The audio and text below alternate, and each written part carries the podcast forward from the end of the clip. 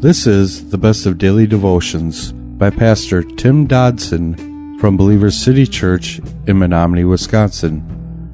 For more information, go to believerstogether.com. Coming to the end of the book of Acts today, we find Paul the Apostle, the great apostle of Christ, having finally made it to the city of Rome. It isn't what he intended, it isn't where he intended, but God was using him just the same. And throughout the journey, the arrests, the court cases, the kings, the governors, the shipwrecks, the snake bites, all that occurred, God was still using Paul for his purposes. In verse 17 of chapter 28, we read, After three days, Paul called together those who were the leaders of the Jews. And when they had come together, he said to them, I, brothers, though I have done nothing against the people or the customs of our fathers, was still delivered prisoner from Jerusalem into the hands of the Romans, who, when they examined me, desired to set me free because there was no cause of death in me. But when the Jews spoke against it, I was constrained to appeal to Caesar, not that I had anything about which to accuse my nation. For this cause, therefore, I asked to see you and speak with you. For because of the hope of Israel, I am bound with this chain. And they said to him, We neither received letters from Judea concerning you, nor did any of the brothers come here and report or speak any evil of you. But we desire to hear from what you think, for as concerning this sect, it is known to us that everywhere it is spoken against. Now, Paul was gearing up to deliver effectively what would be the last speech he makes in the book of Acts. But please note, true to the end, Paul goes for his Jewish brethren first. He gathers together all the Jewish powers that be, and he began with a personal defense concerning the actions of his life. Now, these Jews, they hadn't been part of this grand scheme against Paul, so they weren't a part of the attack, but they did know about the whole Christian thing, and, well, they didn't seem to be too happy about it. However, they didn't really have a beef with Paul. In fact, they seemed to be a bit curious. Verse 23 When they had appointed him a day, many people came to him in his lodging. He explained to them, testifying about God's kingdom and persuading them concerning Jesus, both from the law of Moses and from the prophets, from morning until evening. And some believed the things which he were spoken, and some disbelieved. Hmm. What's wrong with this picture? Well, it seems Paul was rather oblivious to the fact that he was indeed actually a prisoner. Perhaps the words of Christ before Pilate still echoed in his head. Quote, Pilate therefore said to him, Aren't you speaking to me? Don't you know that I have the power to release you and have power to crucify you? And Jesus answered him, You'd have no power at all against me, unless it is given to you from above. You see, even in such situations as this, Paul was still doing the work.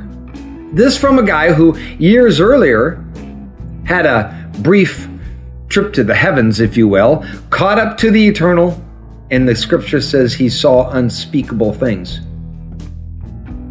I'd have to guess that such a view of what's to come has a way of making a man kind of fearless. And some believe the things which were spoken. It says, and isn't that the point of all of this? When all of the shipwrecks and beatings and stonings and running and difficulties are all over, when all the miles are behind us, is this not the bottom line of it all? I mean, what else could matter at this point in our lives? Verse 25 says, When they didn't agree among themselves, they departed after Paul had spoken one message. Quote, The Holy Spirit spoke rightly through Isaiah the prophets to our fathers, saying, Go to this people and say, In hearing you will hear but will in no way understand. In seeing you will see, but will in no way perceive. For this people's heart has grown callous. Their hearts are dull of hearing. Their eyes have closed, lest they should see with their eyes, hear with their ears, understand with their heart, and would turn again, and then I would heal them.